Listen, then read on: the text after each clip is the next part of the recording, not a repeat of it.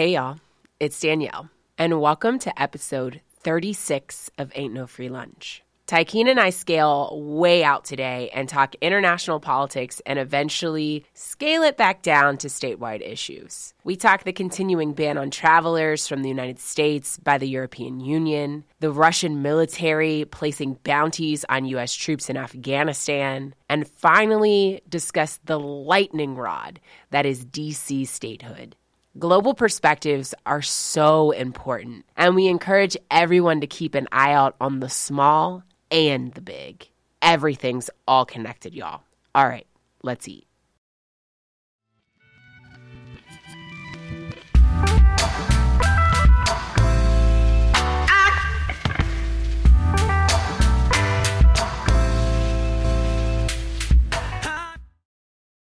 We live. Indeed, we are. Indeed, we are. We're back in the WRIR 97.3 FM studio. I think it really made a difference in our last podcast. You think? Yeah, well, I mean, at least my parents told me it made a difference. So, uh, what does that mean? I mean, I don't live here, so I'm gonna do. I'm gonna try, but First I, of all, first of all, where do you vote, Danielle? I vote in Virginia. Okay, so you live in Virginia. Okay, but the vast majority of my time that I spend is in California. I am a Virginian, but I live in California. So You temporarily reside in California. but- But, your permanent so- residence is Virginia, so you live in Virginia. okay. Words matter. Anyway, what does also matter is I'm I don't spend the most of my time in Virginia, which means that I can't just hop in the studio with you whenever I feel like it. Catch but we're gonna we're gonna make it as we're gonna make the best of it. Is is what I gotta say. So while I'm here, Stanford shouldn't be going back to school anyway. Stanford is going back to school. Um, because Hopefully, virtually. uh, graduate students are already moving back onto campus. So we'll see, we'll see, we'll see. There's just like a lot. There's so many different facets that come from like every which way, uh, all of these decisions. What's Stanford's endowment? Uh, I think it's like 20 point like 24 26 billion dollars but they keep sending us emails like they ain't got no money so i mean it is what it is So, are in-person classes over at Thanksgiving? Yeah, they're over at Thanksgiving, but I'm done with classes. I, I, I finished my last class like, I don't know, like a month ago, maybe? Less than a month ago, I finished my last class. So I'm done with classes. So I don't have to go in, but I do have to be like in and around campus because my RA ships, my TA ships, all of that are still on campus. Praise Mother Father God.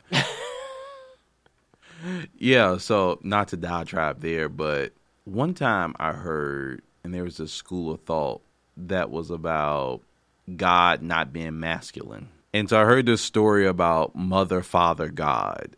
Uh-huh. And that's how, like, this school of thought, like, that's how they pray. Well, Jesus is, I mean, people often say God is a black woman. So, So, yeah, sometimes that just comes out Mother, Father, God. uh, okay, okay.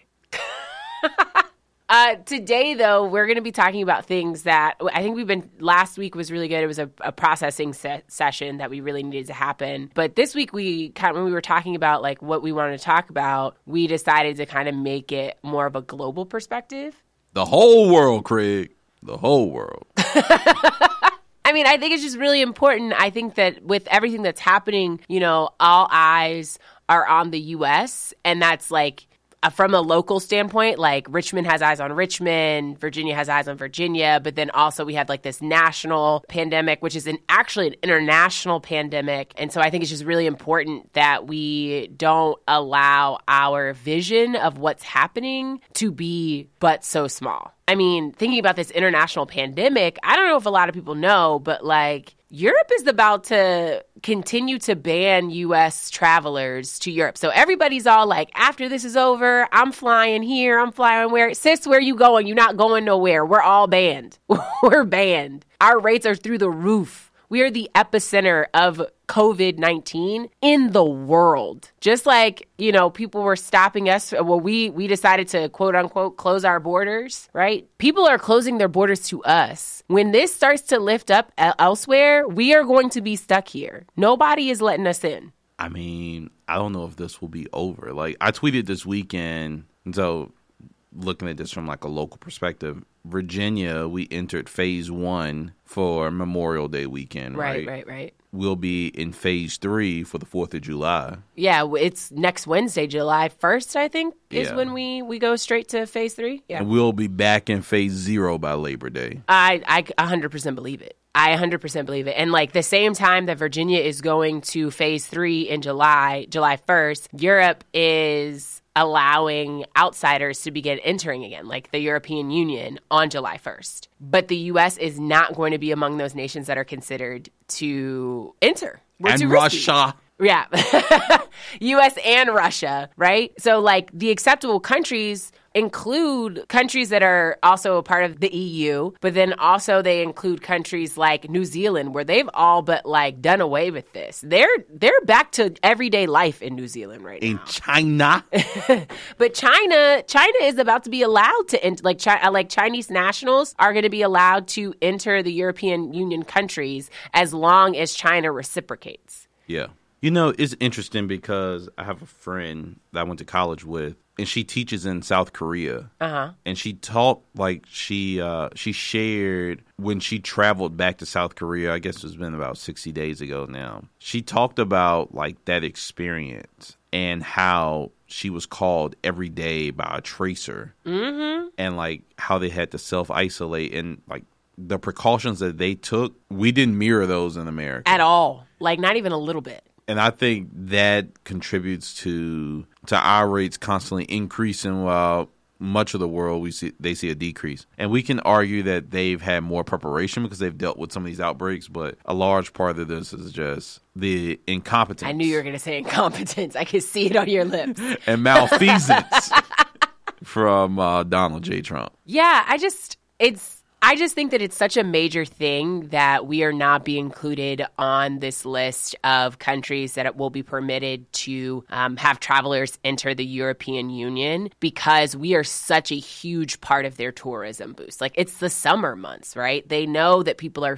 fiending to get out of the house and really get away from here and all of it. And they're still locking it down and saying that we are not going, the United States is not going to be on the list, which is really funny that people are lobbying like Pompeo and Pence are basically saying that they've talked to so many countries that are eager for Americans to visit, but we're doing this at the same time where the United States, we banned European travelers in March and we still haven't lifted that ban. Well, actually, I mean, Well, actually.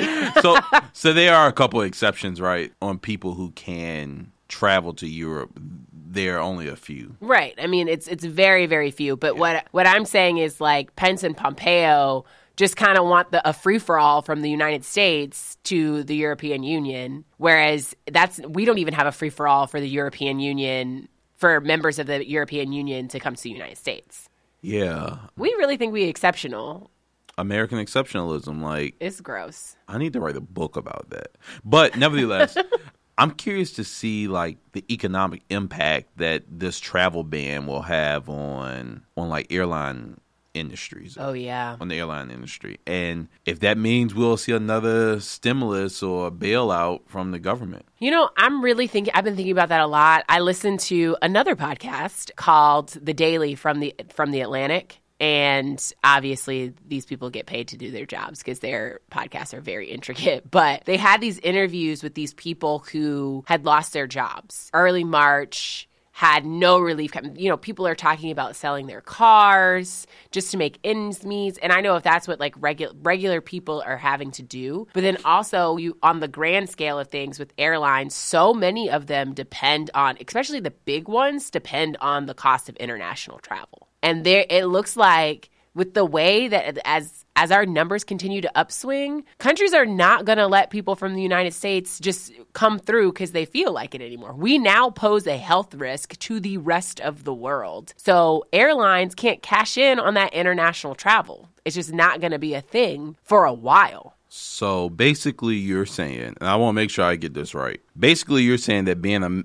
American is a public health risk globally. It, at this point, if I'm sitting it from another perspective of another country, See what's on her mind. if I'm li- sitting from that perspective, right? The United States has net we have never flattened the curve That has not been a thing, right? Dr. Fauci said he hasn't to, he hasn't spoken to Trump in weeks. I'm, I mean, I'm not surprised. We, the United States as a whole, has never flattened the curve. And then when we're getting to the point where, okay, maybe we're flattening the curve a little bit, we reopen. And I understand it. There's that economic argument because I really do like.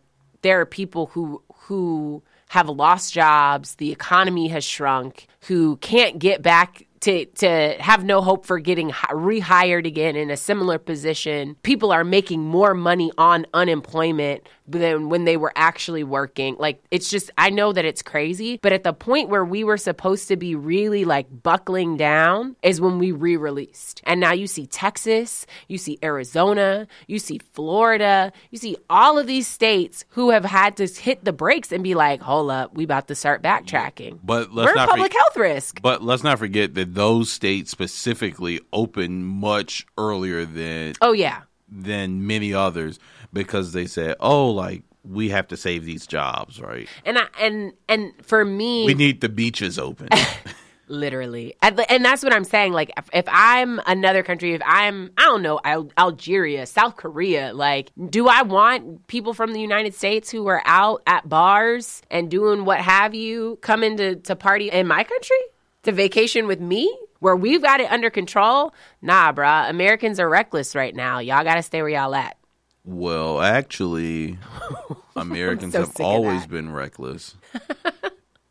Especially I mean, being black in America is a public health risk. Oh, 100%.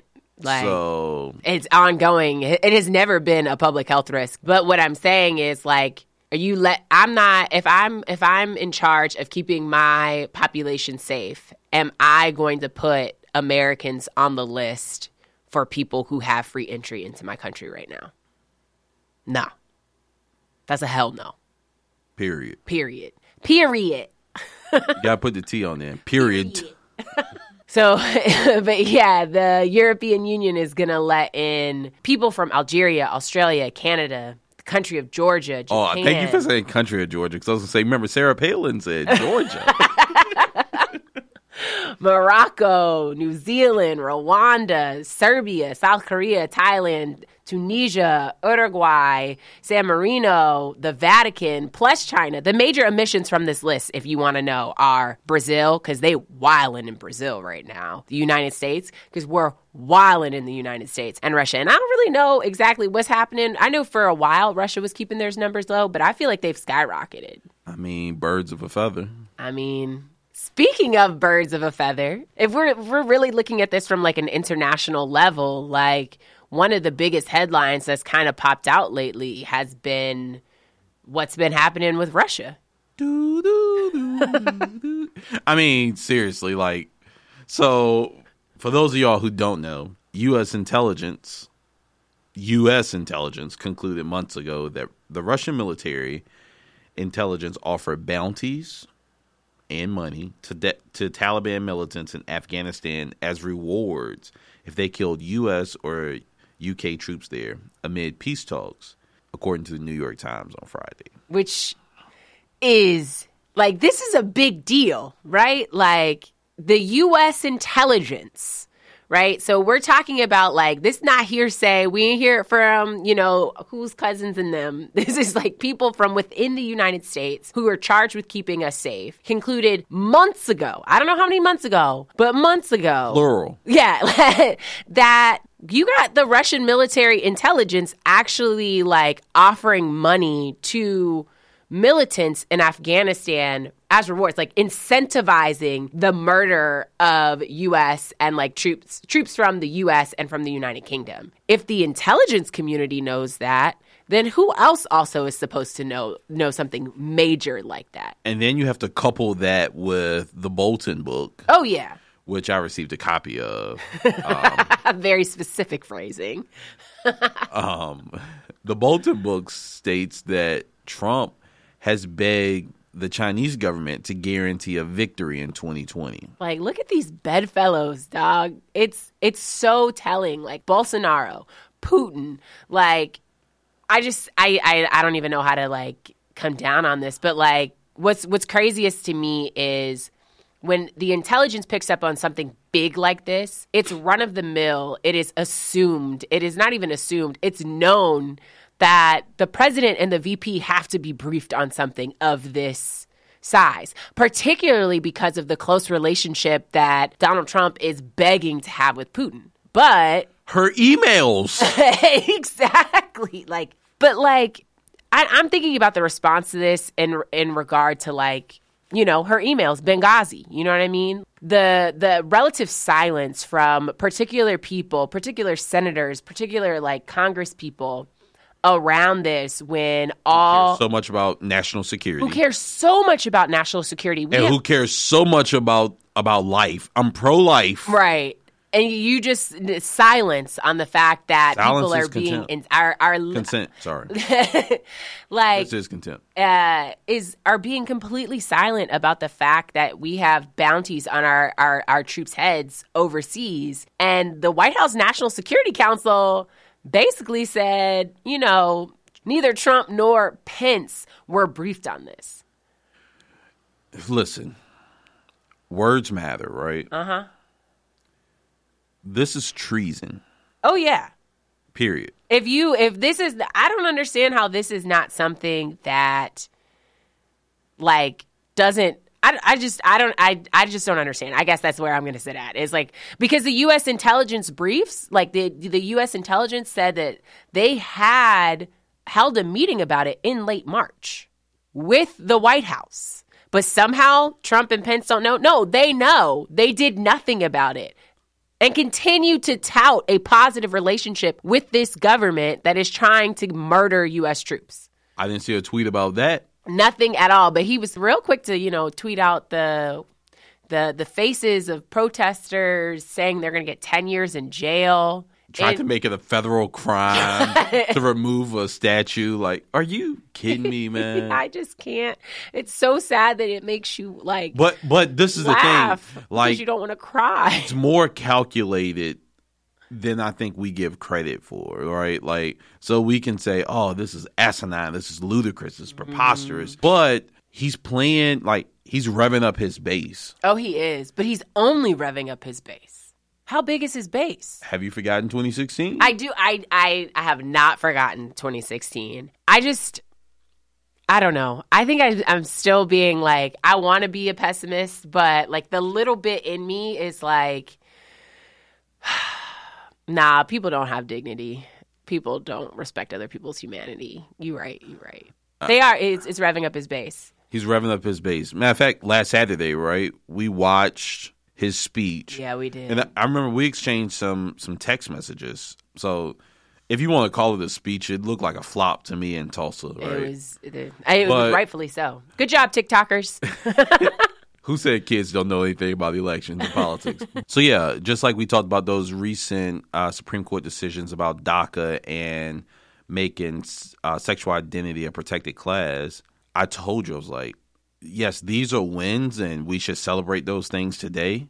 But I'm afraid that Trump now will like pivot and make immigration and marriage equality like he's going to place those things on the ballot in November.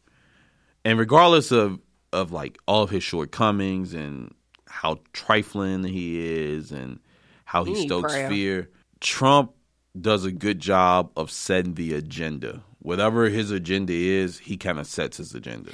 And what's crazy to me though is like he sets the agenda with no forethought. It's just like what he woke up that morning with and said, you know what? This is what I, I watched on Fox and Friends yesterday. This is what people been tweeting at me. This is the agenda now. And one of the things that I'm really worried about is I don't want people to get too cocky because right now you're getting all of those like headlines about how working class white women are turning against Trump and and and Biden numbers are real high. We saw this in 2016, We right? know how people's memories work in election years. No, nothing is nothing is nothing until November, and like nothing. Well, actually, actually, we should start early, right? So as soon as those ballots come available, we need to work like hell to get people to start voting Oh yeah, immediately, oh, right? Oh yeah. Like this isn't a get out the vote 72 hours this year. No, no, no, no. This will be like 90 days of getting out the vote. But, like, well- I'm gonna pull up at the barbershop. Yo, like y'all voted? Like, come on, let's go. You like, got to. We all have to. And like the thing that's really getting me is that, but I just want people to know that just because his numbers are right here now means nothing come October. Means nothing come yeah, November. because, remember, we had we- an October surprise in 2016. I right? mean, all all that, homie. All that happens for me is just like he just his constituents are very easily swayed one way or another and i just not his constituents his his base just people in general Right. And then the other part of that is I think you have to remember like because of cancel culture, right? Mm-hmm. How many people unless you're just a diehard, there are a number of moderate voters who don't want to be ostracized because they're going to vote for Donald Trump. right So they will answer a poll and say that they're going to vote for Biden. oh yeah oh yeah And so like we call it in Virginia politics we call it the Wilder effect right what does that mean because no one wanted to say that they were going to vote against a black man for governor. right And so his poll numbers were much higher than the returns on the election day. Got it got it got it And so Wilder always encouraged people to never ever like he's like don't pay attention to those polls because people will say one thing just because they don't want the perception of it to be that like I voted against a black man I must be racist or Yeah. I'm voting for a racist I don't want to be called a racist for for voting for Donald Trump so No, I agree. I think that there are some people who are flipping, like Carly Fiorina. She was Ted Cruz's running mate in 2016 for a short period of time. She voted for Trump in 2016, and and I that that was what I was waiting for because everyone's like, she endorsed Biden, she endorsed Biden. I'm like, does that matter? She endorsed Trump for in 2016 and has recently endorsed Biden. I'm not sure that it's saying and it's going to make a big deal on a grand scale, but some people's minds are being changed. It might be on a smaller scale, but it's happening. I mean, this is the thing. Like, and maybe we can have a conversation about this one day. But I'm not a huge fan. As a student of politics, I don't think endorsements are as important or as critical as people think. And I think people put a lot of stock into endorsements, like, "Oh, I got this endorsement from such and such." On local elections, I think they matter more. Like town council, there are some folks who will like they kind of vote in the block, like, "Oh, I trust your judgment. I don't follow politics." But on a national scale, there are very few voters that I've ever gone to their house and they said, "I'm going to vote for this person." It like in 2016. I didn't hear anyone say, "I'm gonna vote for Hillary Clinton because she was endorsed by such and such." No, I get what you're saying. I'm not saying that her endorsement is going to sway other people. I'm saying that her endorsement means that there are people who are changing their minds. And I mean, James Clyburn, he changed a whole bunch of minds in South Carolina. So Well, what- so everybody isn't James Clyburn. I know. I'm just saying. I'm just saying. You can't I discredit all endorsements. I, I'm not discrediting all. I think a lot of those folks didn't have their mind made up. Mm-hmm. You know, like the returns was something like 57% of people voted for Biden. Like 57% Because- of the people who voted for Biden said that they voted because of that endorsement. yeah. But everybody's not Clyburn. And, you know, even like Colin Powell, right? General Powell, you know, he endorsed Biden within the past 90 days. Now, 12 years ago when he endorsed Obama, that was huge news. And I think I think there were probably some people who said, "Yeah, you know, this Republican general who's going to vote for Obama like that- Respected Republican general. Yes, he was he was really respected. I mean, well, he was kind of damaged goods at that point. though. Yeah, he was, but I'm saying in general, like if you still had people who weren't as like adamantly against like the Iraq war and all of that stuff. Yeah. So, but how important are endorsements, right? Like Carly Fiorina, like this is what I tell people when I talk to them about endorsements. Personally, just saying that I'm going to endorse someone doesn't mean anything. Does it come with money? Does it come with access to your network? Mm-hmm. So for me, saying an endorsement, like, okay, you know what? I will send out an email to my personal email list. I'll give you access to to donors of people that I know, right? Or I'll give you access. To, you can take over my Instagram for 24 hours and post all you want and ask for donations. Yeah, or she's not doing all that. I'm not saying that she's doing all that. I mean, but that's what I think. I think we have to redefine what endorsements look like, especially for millennials and Gen Z. Yeah. I think I think things are things are shifting. I just really want to know who's going to be in charge because I feel like DC is just like who's in charge in Washington D.C., right? And I, I don't know. And I think that that's something that's really concerning. It's concerning that if Donald Trump is actually in, in charge, that's even more concerning than thinking about him, somebody else just running through through the through the streets like deciding what what is going to happen for our nation. And at this point, we've gotten to this place where internationally people are pitying us. Have you seen like the headlines like in in different countries in different places like China is dragging us. China right now. The the U- United States, which is usually this space, you know, for better or for worse, usually for worse, this powerhouse. People internationally are pitying the state of the United States. So I want to know like what's good in Washington D.C. So we can get to DC in a second, but I have two friends and they were arguing back and forth. So one of my friends, he's Canadian, uh-huh. and he was arguing with another of my friends. Um, Canada's not on the ban list. Correct. He was arguing with my friend whose name is Michael Jordan, Mike Jordan, not related to you know the basketball. Well, he was a basketball player, but not related to the one that played for the Bulls. Oh Lord. So they were arguing, going back and forth, and Mike Jordan said something about Canada, and my friend Mark from Canada said, at least we don't have Trump. and like the entire conversation just stopped. Yeah, I mean, there's not. What else can you say? And Mike Jordan was like, you know what? Point taken. Point taken. But speaking of DC, we had some interesting news from the House yesterday. Yeah, I mean, it was super surprising. Uh, for those of you who haven't been able to check in or clock in, DC statehood was approved by the House yesterday in a 232 to 180 vote. It was very partisan. I think everybody in the House, I think all Democrats voted for DC statehood, minus one guy from Minnesota. Interesting. And then all of the Republicans were against uh, DC statehood. I mean, DC residents pay federal taxes, and there's been a huge push lately to make them the 51st state of the United States of America. Yeah, you know, I remember growing up and seeing those license plates that said taxation without representation. Mm-hmm. And uh, you know, it's I don't think the district was designed to be residential initially. No, it wasn't. But we know that if DC was a state, I think it would be. I think there are like four, five states that have a smaller population in DC. There are multiple. I think. I think. I think Wyoming. Yeah. Has a smaller Vermont. I'm sure Delaware. You know they have more chickens than people there. Yeah. oh. oh no.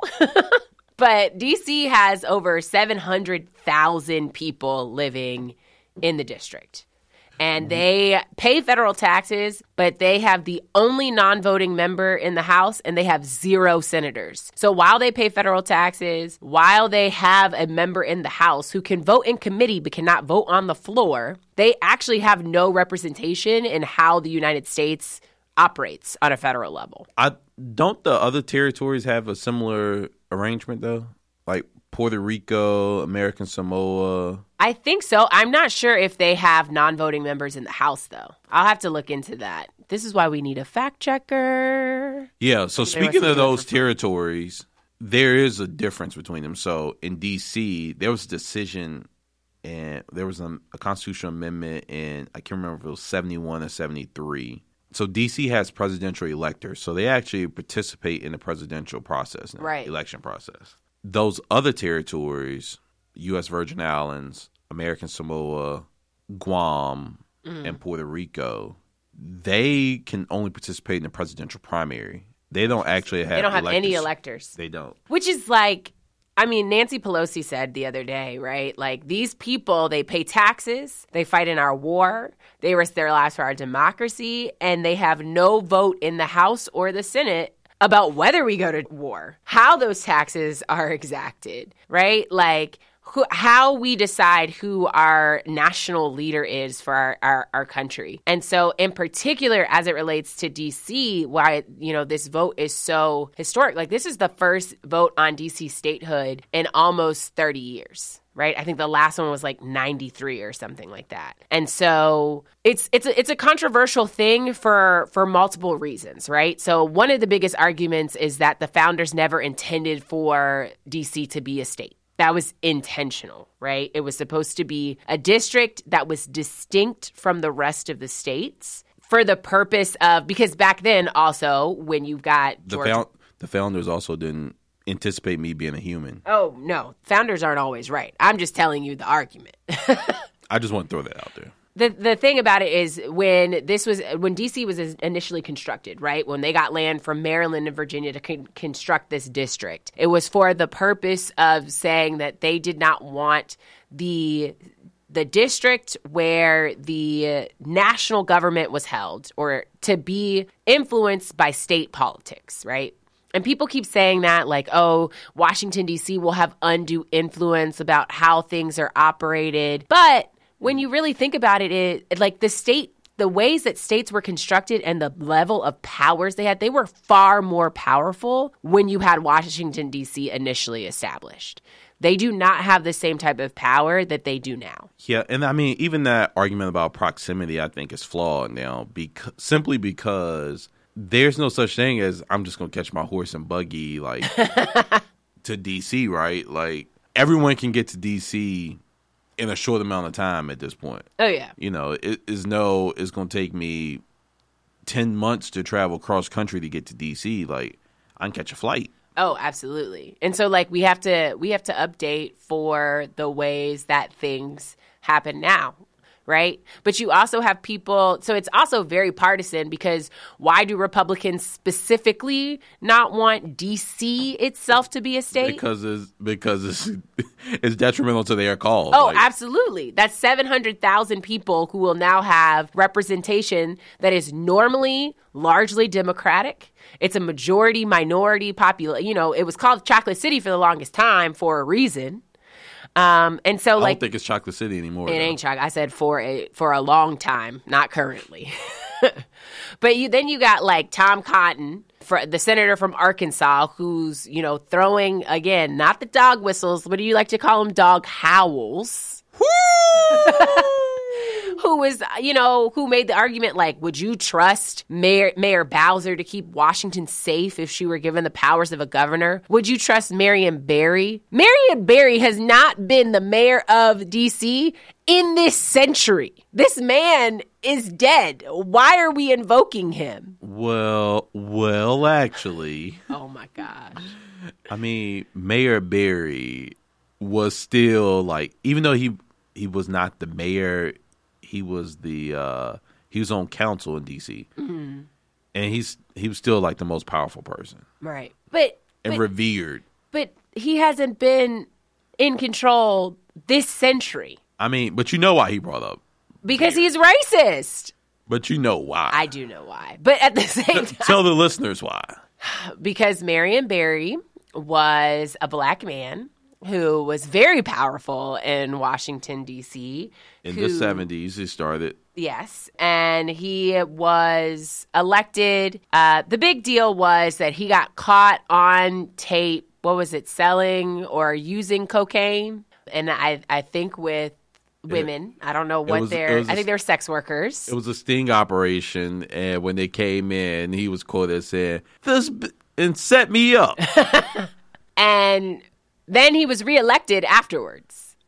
multiple times. Yeah, multiple times. So people, the tape came out. It was supposed to destroy his career, and the people voted for him multiple times afterwards. And so what? I think he was indicted. Actually, like yeah, Tom Cotton is saying like if if we allow DC to become you know a state, then black men like Marion Barry are going to be running and like will be given the powers of the governor and be very close to you know ruining the nation. Which like give me a break, dog. I, I mean that's the thing. Like Marion Barry is referred to as the people's mayor. Like, and I have some friends in DC who literally cried when he passed. Mm.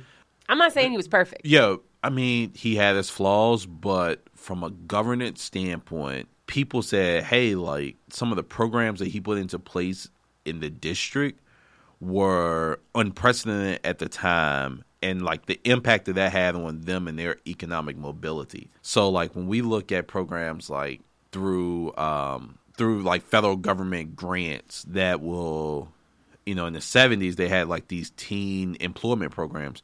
Marion Barry like took that to another level, and so when we look at unpaid internships and like how detrimental those are to black and brown folks mm-hmm. around the country. Mm-hmm.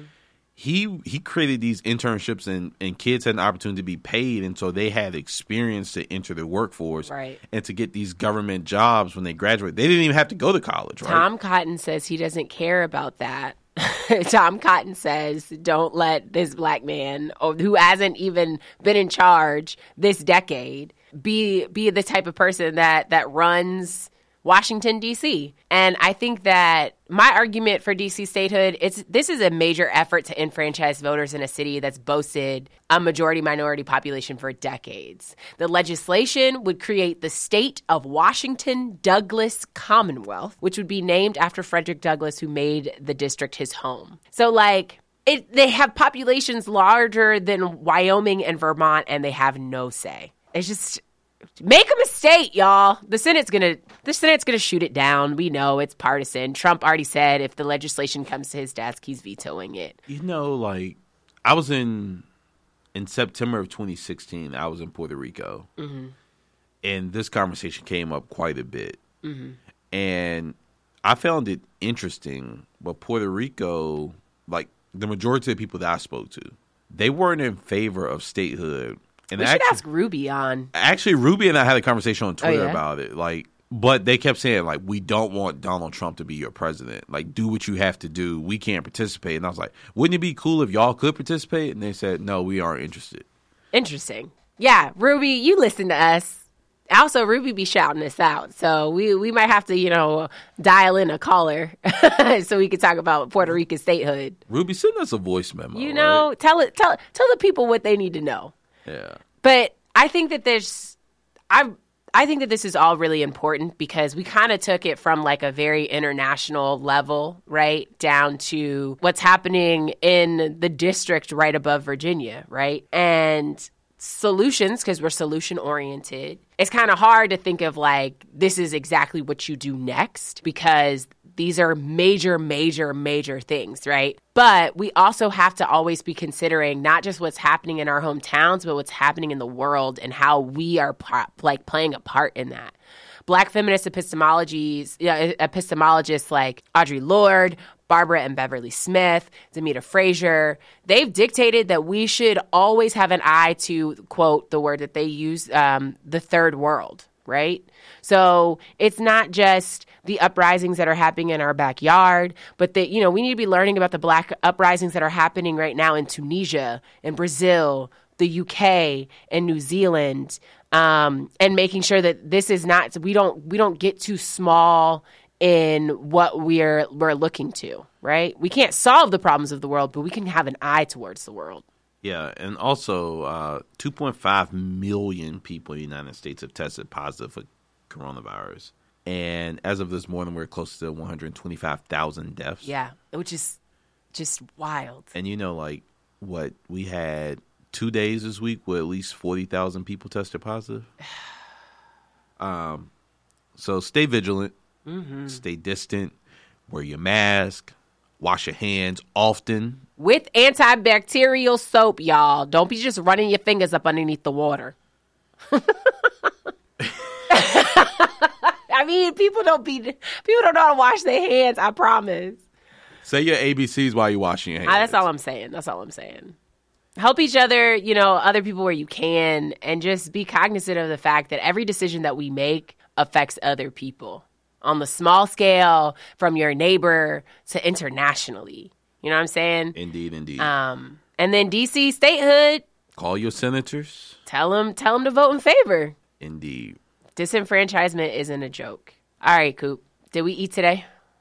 You know, this this show was a little bit different, but yeah, it was. I uh, liked it though. You know, I felt like it was super informative. But yeah, I I think it, I think we ate today. Yeah, I think so too. Normally we do kind of like one big topic, but we we kind of like you know we started broad, brought it down small. If there's things that you all want us to talk about, let us know at Ain't No Free Lunch on Twitter, Ain't No Free Lunch g at gmail.com.